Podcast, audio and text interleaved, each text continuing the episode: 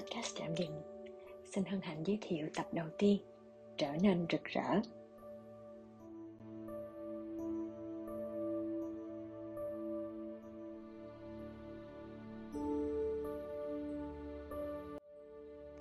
Có những ngày đi làm về, bạn nằm vật trên giường, mắt nhìn trần nhà và nghĩ, mình đang làm cái quái gì vậy? Bạn nhìn cái màn nhện nhỏ xíu ở góc tường, nhưng tâm trí lại mãi lang thang đâu đó trong những tiền nhà, tiền ăn, tiền lương, rồi tiền gửi về cho ba má. Bạn thở dài rồi thiếp đi trong tiếng ù ù của cái quạt cũ kỹ vẫn còn giữ từ những năm đầu đại học, và trong mùi thức ăn từ nhà hàng xóm bay sang. Rồi bạn bật dậy vì giật mình nhớ ra rằng dù cuộc đời này bận quanh đến mấy thì luôn có những việc cơ bản mà bạn vẫn phải làm hàng ngày. Đó là ăn, là tắm và đi vệ sinh. Bạn cười, nhận ra rằng thì ra những suy nghĩ sâu sắc thường vì những thứ tầm thường làm cho tắt ngóm. Lại có những ngày khác, bạn lái xe máy giữa dòng thành phố. Đường thì ồn ào, tiếng còi xe thì in ỏi, hàng quán hai bên đường thì đông đúc. Bỗng nhiên, bạn chỉ muốn ở lại mãi trên yên xe, bon bon trong một chuyến hành trình chẳng cần đích đến. Bạn nghĩ nếu mình làm như vậy, mình có thể giả vờ là mình cũng giống như những con người kia, làm được những việc họ làm nè, sống tốt như cách họ đang sống nè. Nhưng rồi bạn bị giật mình vì tiếng còi bim bim lục giả của đứa nhóc nào đấy khi mà đèn đỏ cậu những 4 giây. Lúc thằng bé đó phóng cái chiếc xe đắt tiền vào trước mặt bạn á, nó còn cố ý lẩm bẩm thật to để bạn có thể nghe được là đồ dở hơi. Bạn ngẩn người, nghĩ sao nay mình hiền vậy, bị mắng mà bình thản như thể là nghe một cái tiếng thở dài vậy.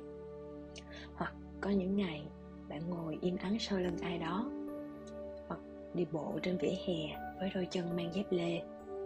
Bạn nhìn thành phố đêm mờ ảo vì ra đường quên mang đeo kính, mà bỗng nhiên thấy thiệt là trống rỗng. Ánh đèn toàn những vàng lam đỏ ấm áp, nhưng tim bạn thì lạnh lẽo vô cùng. Bạn biết rằng mỗi ánh đèn kia là một mái nhà. Và giờ đây nè, khi vào cái thời khắc mà mọi người đều đang trở về mái ấm của mình, thì bạn vẫn còn lang thang. Và bạn cúi đầu, bước nhanh hơn, cố gắng không có nghĩ đến cái sự khó chịu vu vơ đang tràn lan trong lòng ngực của mình. Chắc chắn sẽ có những ngày như thế, khi mà trong chúng ta chỉ là những hoang mang, tổn thương, lạc lõng và buồn tủi, bất mãn với thứ này, không hài lòng với thứ kia, thậm chí chẳng còn muốn yêu thương ai nữa. Bạn muốn gào lên rằng, này, tôi ở đây, liệu có nơi nào dành cho tôi không? Chết tiệt, cái thế giới này là một lũ chết tiệt. Nhưng trong thâm tâm, bạn biết thứ mình muốn chỉ là một lời van nài duy nhất thôi. Tôi muốn được hạnh phúc, ai đó làm ơn hãy nhìn thấy tôi đi. Sẽ có những thời điểm bạn nhìn thế giới bằng một lăng kính rực rỡ vô cùng. Đó là khoảng thời gian khi mọi việc trong cuộc sống của bạn đều trở nên thuận lợi, được nhận vào công ty mình thích, chìm đắm vào tình yêu đầu, đi qua trung tâm thành phố mà không vướng một cột đèn đỏ nào cả. Cái thứ rực rỡ đó bạn chẳng biết phải mô tả thế nào, như thể bạn đang sống trong một thế giới mà tai lúc nào cũng văng vẳng bài nhạc yêu thích, còn đôi mắt thì luôn bắt được những thiện lương tốt đẹp. Trong ánh hào quang rực rỡ đó, bạn rực rỡ và tất cả mọi thứ khác cũng đều rực rỡ. Như vị ngọt của ly sô-cô-la nóng khi ngoài trời đầy giông gió, như khoảnh khắc khi thấy crush cười với mình, như lúc nghe tin ở nhà vẫn bình an trước dịch bệnh. Những lúc ấy, bạn thấy mình kiên nhẫn một cách kỳ diệu. Bạn thông cảm cho những đơn hàng giao trễ.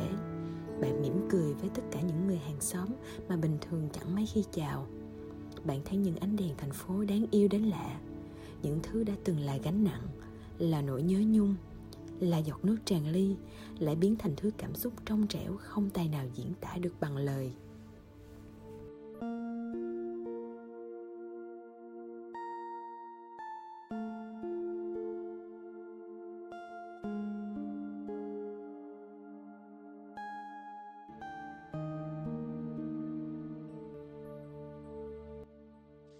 Nhưng rồi sau này, sau khi mà đi qua những cái năm tháng mông lung đó, bạn mới nhận ra rằng thật ra rực rỡ nó không có đến cùng niềm vui. Hay nói cách khác, bạn chẳng cần phải hạnh phúc mới thấy được sự rực rỡ của thế giới này. Sự rực rỡ mà bạn nâng niu, trân trọng ấy thật ra đến từ những thứ vô cùng nhỏ nhặt. Nhưng có lẽ bởi vì nó quá nhỏ nhặt đi, cho nên mỗi khi bạn buồn, bạn thường cảm thấy như là cả thế giới này đang chống đối hoặc là đang phủ định mình vậy. Trong những khoảnh khắc như thế, chỉ có nỗi buồn của bạn là bự nhất, bự đến nỗi nó lu mờ tất cả vô số những thứ rực rỡ bé nhỏ đang bao quanh lấy bạn.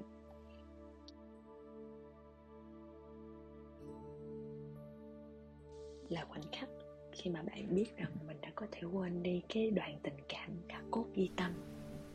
Là đôi mắt cười xa lạ bạn tình cờ chạm đến trong một cửa hàng hoa cụ nọ chẳng hạn. Là tia cố chấp khi bạn chờ mãi một người. Là tiếng thở dài thỏa mãn khi được ăn đồ ăn nóng trong khi ngoài trời thì đang mưa tầm tã. Là nước mắt của đứa bạn bị trầy xước vì những vết cắt của yêu thương. Điều nhỏ nhặt đó nó rực rỡ vì chúng chứa đựng một câu chuyện của ai đó, kỷ niệm của ai đó, tình cảm của ai đó.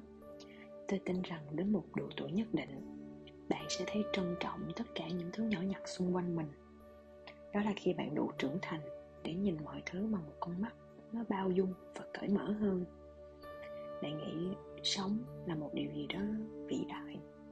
Bạn định nghĩa rằng sống là trải qua những tháng ngày vui vẻ và hạnh phúc hả? Không, bạn chẳng thể nào sống được đâu khi mà tất cả những gì bạn làm chỉ là vùi mình vào những cái cảm xúc an toàn.